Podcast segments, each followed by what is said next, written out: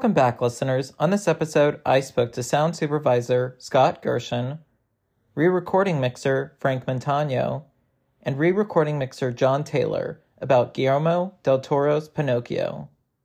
Gershon is an Emmy nominee, a BAFTA nominee, and a seven time MPSE Award winner. Montano is a nine time Oscar nominee, a four time BAFTA nominee, and a three time CAS Award winner. Taylor is a four time Oscar nominee, an Emmy nominee, a four time BAFTA nominee, and a two time CAS Award winner. I really just have to start out by congratulating you guys um, because I mean, one, Scott, you with um, the MPSE nominee um, or nomination, um, and then John and Frank with uh, the CAS nomination. That's fantastic. And then, I mean, not even there's even more with the BAFTA long list and the Oscar short list. So it's just you guys are in such an incredible time, um, and I really just want to start out by asking how does how are you taking all this in? It's just it's I mean for such a special movie too to uh, and especially and I know the animation thing is a is a hot hotly contended is it film is it not? I it is obviously very much um cinema. Um but i just i have to ask um how how are you guys taking all this in? You know look i'll say this is that you we've all done a number of films in our careers. And and you know and they it's kind of giving like birth to kids. They all become kind of the kids. You you do your best and they go out into the world and whatever happens, happens. I will say for me that Pinocchio to me feels like a classic because it reaches a larger audience, not just kids, but adults. You can watch it several times and see different parts of the movie that you may not have noticed meanings on maybe the first playthrough. Um, the craftsmanship is off the charts. And for me, I know my grand my my son will play for his grandkids. And mm-hmm. I go, mm-hmm. that's what grandpa did, mm-hmm. or great grandpa, or great great great grandpa. It has that ability to, like, I know 101 Dalmatians and Cinderella, all the, the, the classics that we were brought up on. And, uh, and it's just, I think that this has that potential to be a classic and, mm. um, and it'll outlive us. Mm and that's sort of the biggest joy. I mean, it's nice to be acknowledged by your peers, but I think really for me, what's nice is that it'll it'll last the test of time. We think, and that people will enjoy it for generations to come. And to have been part of that, that's the takeaway for me. Mm. I mean, it's being being being recognized by your peer group for all the hard work by many many people that go unnoticed um, is uh, humbling, uh, without a doubt. Win, win, lose or draw, it's it's always humbling and and uh, very appreciative. Um, the film film is speaks for itself. It's fantastic. It's, it's interesting because a lot of people have, um, when we talk about when it's been spoken about, uh, say all the detail. There's all this detail in it and uh, you know we always try no matter if it's live action or or animation is to get the detail and the dynamics. But in this mm. case you're dealing with production noise uh, sounds um, that don't really belong in some moments. Uh, so it's kind of nice to be able to get all that delicate detail in in the in the work. And that's been recognized by by a lot of the peers.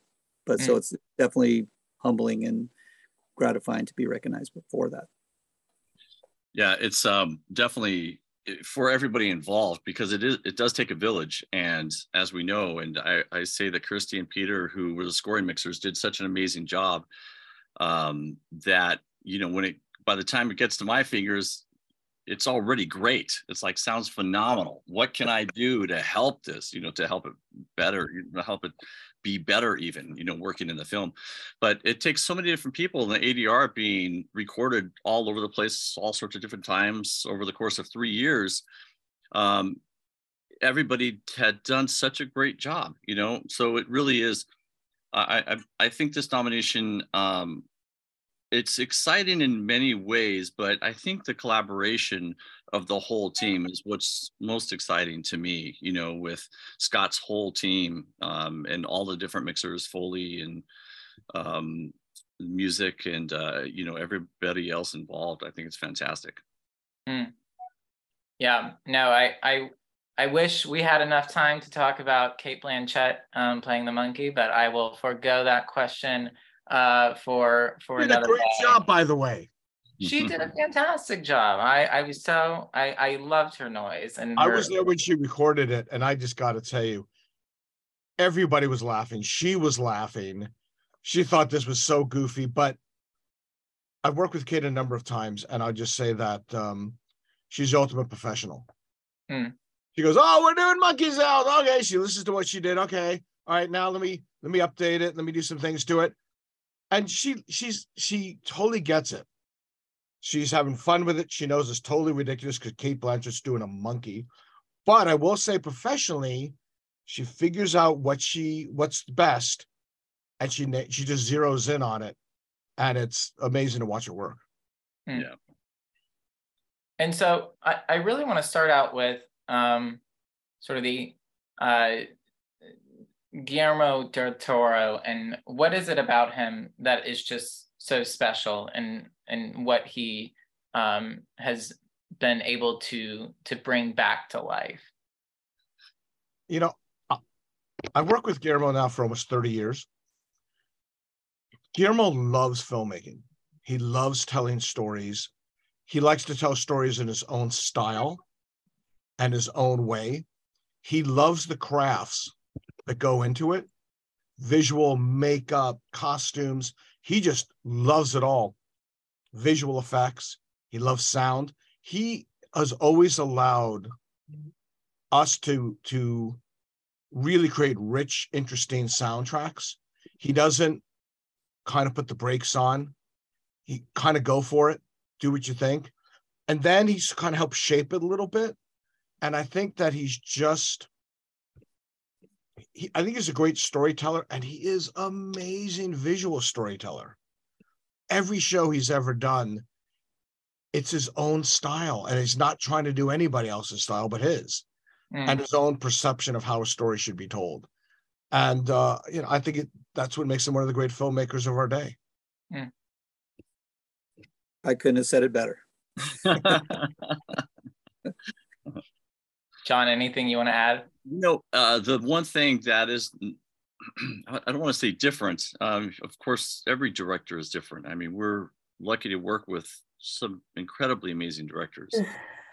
Guillermo is very, very good at making a decision and, you know, committing to that decision, uh, which is rare sometimes, you know, where people like to go around and round and round. And Guillermo's very good at paying attention, listening, and say, boom, I don't like that. That's bad. Boom.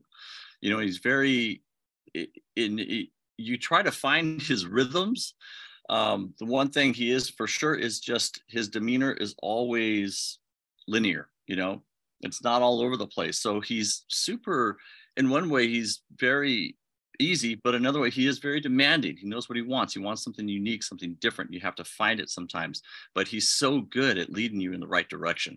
Um, and i think that makes a big difference in filmmaking Mm. And, and I'll say that a lot of times, most films we do like three playbacks at the end.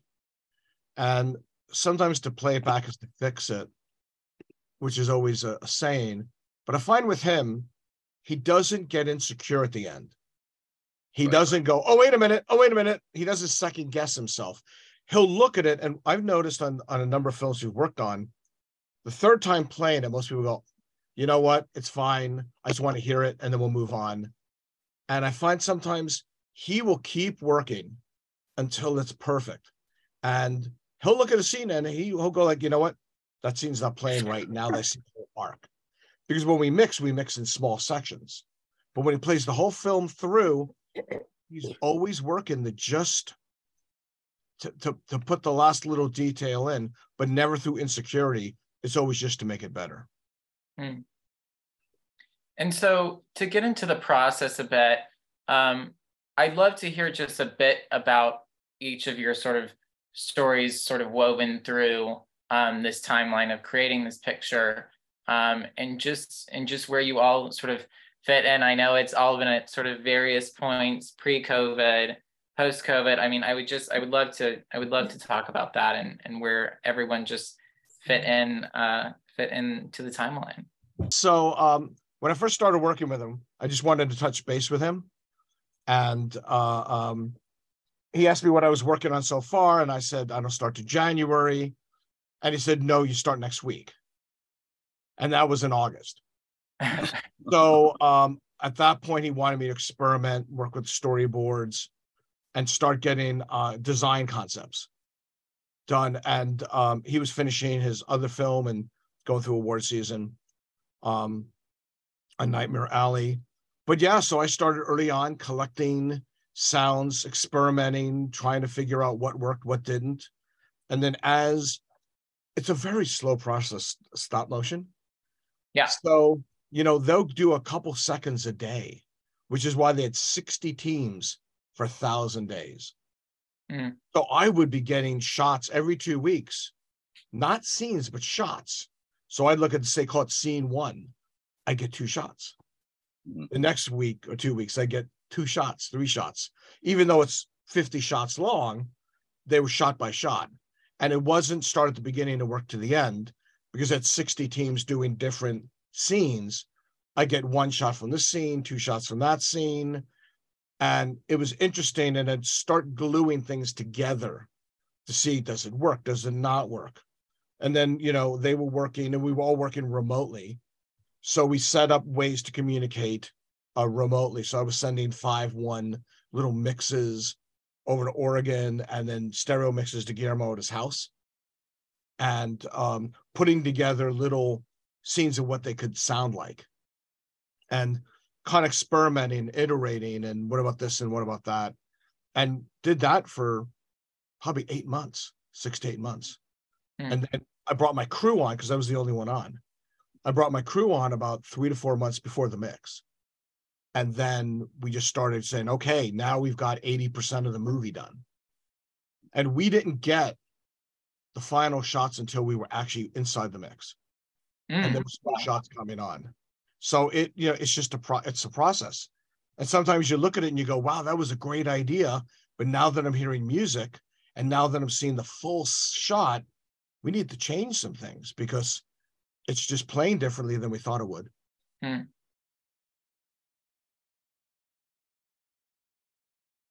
Frank or John? you know, and I think that's uh, it's interesting because um, talking about that as far as designing the sound, not hearing the music till the very end. Music doesn't really, a lot of times, doesn't happen to the very end. And this film, like many, went through many iterations. And I'm sure Scott only got pieces of this and pieces of that of the music to listen to maybe just a couple months before. Um, but, you know, talking from the music side, where Alexander Desplat has sort of the way he arranges sometimes makes the music flexible not just up and down, but within the tracks themselves, you know, trading off from an accordion to strings or whatever helps tell the story and keep it nice and clean with the sound. And Scott does the same way. It gives Frankie the ability to have different sounds that are accomplishing a similar thing to get it to work, you know, better with the score. So, I mean, there's so many um, it's it's interesting that you get pictures so late but yet you're still so flexible scott. You know what i mean? That's the part that i really just really appreciate of the sound itself and also with the way desplat does his score. And also say that with with both uh, john and frankie you, uh, i mean i've worked with both both these guys for decades. And frankie and i've been in the ten, uh, the trenches together. And on the design side we almost become sort of one person because he knows my style i sort of know his style. So we can anticipate uh, a lot of our moves and and how it should be put together. So i can only take it so far because like john said i actually didn't hear the music until i got to the stage. Mm-hmm. i heard really really early demos which in retrospect were nothing like what it sounded like. But it kind of got a flavor. But i'd say for eight months I heard very Spielbergy big John Williamsy kind of scores, which did lead me in a direction. And Guillermo said, "Look, during the playbacks, no music, because you you're going in the wrong direction." And Mhm. and it was just somebody had picked music that they thought played well for the scene, and then in retrospect, yeah, it was like totally in a different direction. So it made me go on a direction until Guillermo said, "Get rid of all that." You know, just do the sound. And boy, when you're naked, it's just sound and dialogue. You're like, oh my god, I, there's nowhere to hide. You know, there's no, you know, you're much more exposed. And and they spent a lot of time with these guys. They were super busy, but I really like come see the film. Let me show you the tracks. I went over there early to see the the new amazing dubbing stage they have, and and just bring them into how can I help these guys with our tracks to to you know make their jobs easier and and make the product better. Mhm. because he, he's he's met me, so it has to be simple. Uh-huh. uh, it, it, it's it's great. I mean, it's, it's such a, a, a colorful palette, and uh, you know the audio focus is is most interesting and dynamics. All all this you know normal description of audio, but uh, it's really true in this case because it was just blank canvas in in a way because of the animation. So it, it allowed us a lot of leadway. We we start the movie monaural mono, and it opens up. And and Guillermo was very interested in in kind of achieving that, keeping it more towards the puppetry instead of the cinematic part of it. And then as the movie goes on, it opens up acoustically. So sound, I mean sonically. So we we open up the array, surround, subharmonic, a lot more movement and stuff as the movie goes on, and it just builds naturally. You, you sometimes don't even notice it. Um, so it was a lot of fun just to kind of sculpt it in, in that way. And then all the other little tidbits that come about uh, in our process, new stuff, this stuff. So Scott and crew, uh, you know, Chris and, and Andrew and, and, and Scoots, Anatomy, yeah. yeah, all these folks and they're, you know, developing sounds and bringing them in and requests and all that stuff. And, and, you know, just stitching it all together. It was a really, uh, it was a pleasure.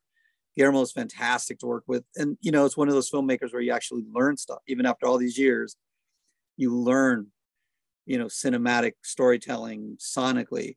Uh, it's really interesting. If you're open to it, you, you get to learn from, from great craftsmen and, and filmmakers like that. And and I'll just add, if I just jump in real quick with Frankie, when he was saying is, he, he's kind of making light of it, but it's huge in that I'm used to sound design having design and concept. A lot of times people will mix a film in a way that is, I thought we did differently in the fact that there was an evolutionary design to the mix from the puppet show, because not only is it a puppet show starting, but it's the evolution of Pinocchio.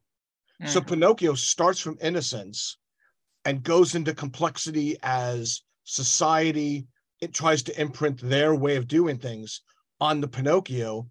Only at the end, with Pinocchio still being the only person, it's a circle of life. And what I loved about the mix was they were mimicking the exact same thing from a stylistic mix standpoint, which I just thought was amazing.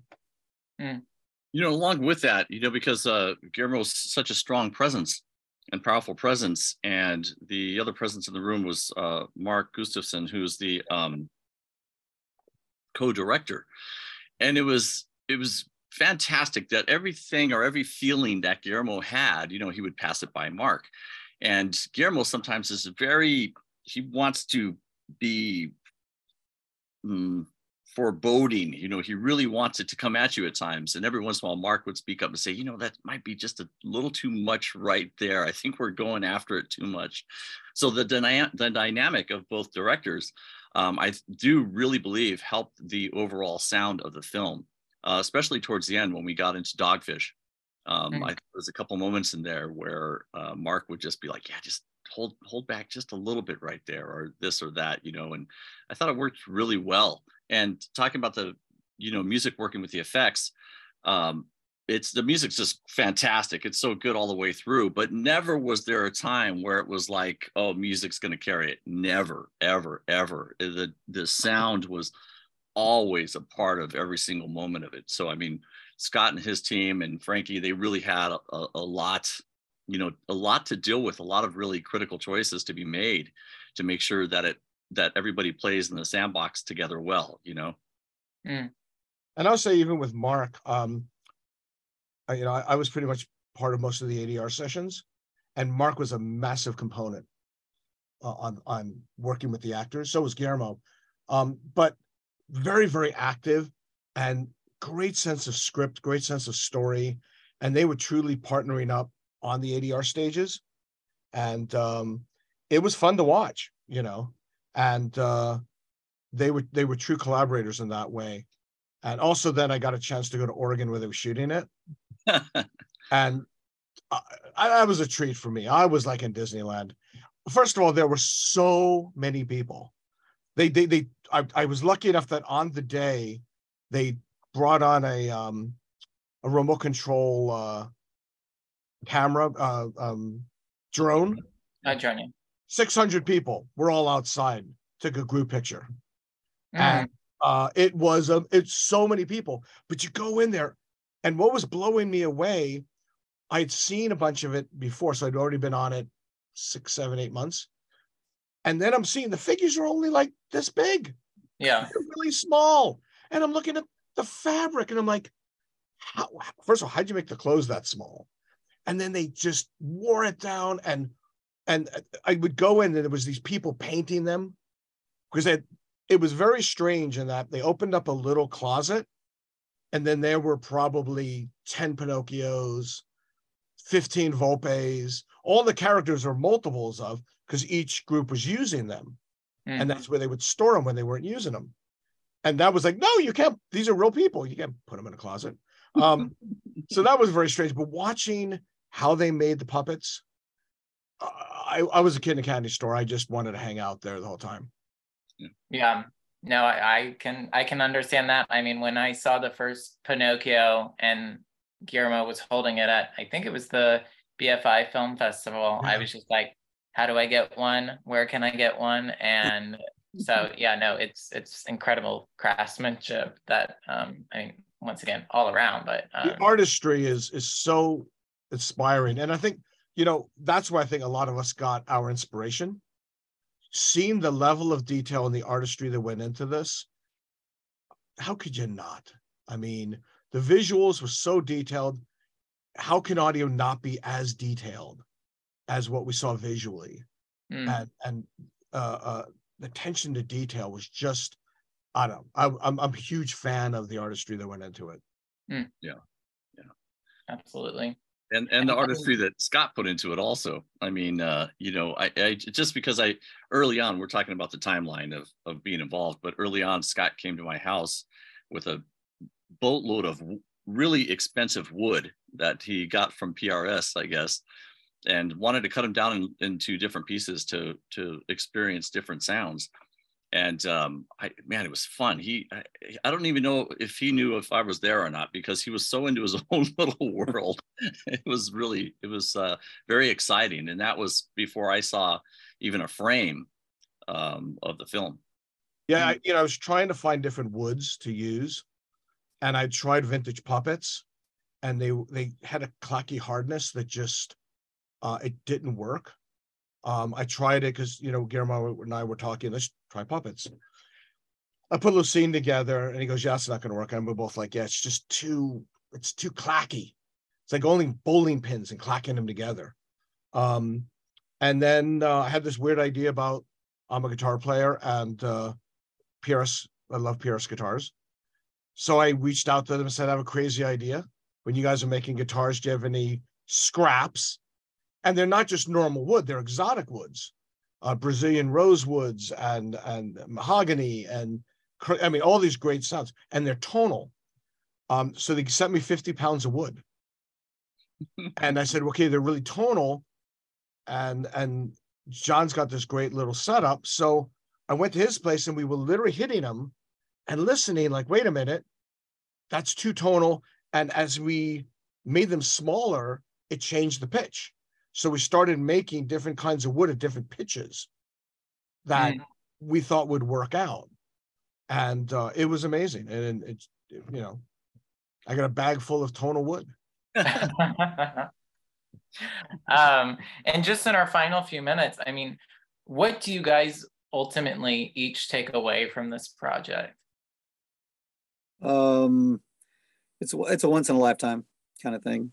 I mean, it's it's so incredibly cool. It checks all the boxes. The cool factor. It's amazing. Um, it'll live forever. And I'm just really uh, proud to be part of it. Yeah. You know, for me, Frankie, uh, Frankie and I haven't done a ton of animation. Um, at least I don't, I don't think you have, Frankie, right? Just a few things of animation. Uh, yeah, just a handful. So for me, this was I think only my second animation feature, animated feature. Not that I, and animation is really not the right word for this either. It's hard for me to say that because Yeah. it is live. It is, you know, it is live, and you can tell that it's it's live. But I mean, after a, a second of watching the film, you're not sure what you're seeing really. A minute later, it's just live action. You just believe it that those people are real. There's nothing, you know, strange. It's all like you're the watching a film. It's so bizarre, but I love not. You can actually, from a mixing standpoint, a dialogue mixing standpoint, you don't have you're not worrying about um, the noise so much. Now, that's not always the case. Uh, Some ADR is recorded in noisy environments. Um, I don't believe I had any of that issue on this film whatsoever. Um, all of the ADR was recorded very well. Sometimes it was a little bit different because of different places, but not having to fight the battle of production sound really let me focus on other things um, especially on you know head turns and perspectives and you know really trying to make those tight and consistent you know? So there was so you never had to think about the dialogue. It just happened. You understood it. It was clear. You believed what it was doing. So you never you never have to think about it as a viewer which is always the goal. And sometimes that sound can get in the way. So it was a real pleasure starting off in a in a place like I said earlier, where the music is already just absolutely perfect and beautiful, and the dialogue is really it's already good. You know, we got to make it better. All the sounds, everything's just so impressive. You know that the goal is okay now. Let's get it the rest. Let's get it to the finish line. You know, to knock it out. So um, it was just such a pleasure in dealing with everybody's you know so professional and again the collaboration everybody bringing their their a game. Um, it was um, it was a lot of fun for sure. I, I you know, I'd worked with, like I said, with Guillermo for a while. And most of the shows I've always done were the big, loud, over the top Hellboy 2 and Pacific Rim and Blade 2. And it was all like rock the room stuff. And I'd always said to him, I said, I want to do one of your quiet pieces. Uh, one of my favorite um, shows he did was early on was Devil's Backbone. I Mm. just loved it for the minimalism and all that. And I said one day I would love an opportunity to do one of your quieter shows. So when I got this chance, it was great because now think of it as like if I was a heavy metal guitar player. Now I get to play minimalistic jazz. And it was so fresh and it it it uh, I always love doing shows that it's not like I've done a ton of them. I mean, I've done a bunch of animation, but every show wants its own unique voice. So you go into it with no pre preconceptions of what you want it to be. You're going to do what it wants you to be. So Mm. when you start seeing the show and it says this is what we what the show's about and how it's unique and different, then you take all your talents and your crafts and be able to apply it to this unique story that's not like any other story out there. Mm. And what I do love about stop motion or animation or something like this, which John was talking about, is when you do production, there's always a certain masking because you always have to hear dialogue. And in this case, the dialogue was clean. So now you can hear music. Because a lot of times you have to bring music and effects back just to hear the dialogue because there's so much noise in that dialogue. And and the clarity that we were able to bring to the show because everything was clean. Now all of a sudden you make it articulate, everything has its own voice. We were able to experiment. not only tonally but spatially. Um, it was great, and, and again, just having the honor to be able to work on a show like this, that's that's the joy. I mean, more than anything, you know, I think, and also we're like a band, and that's good. I think I think of everything as music, but it is you know, when you're in a band and everybody's anticipating each. We're not falling on each other. We're playing together, and you're doing this. Oh, I like that, and this is inspiring me, and this is inspiring you, and we're all kind of feeding off each other's energies. That's that, and working with Guillermo and Mark and all the great people and the crews we have, uh, and also Dan O'Connell, we did Foley with, just off the charts, amazing. Um, that's that's the joy. Mhm. And you were saying earlier on, you know, about the awards, is that we get to share it with each other and be proud and happy for each other. Thank you all for listening. This episode was edited and produced by me, Jackson Vickery. Graphics were done by Dylan Michael, and the opening and closing theme were done by Sterling Gavinsky.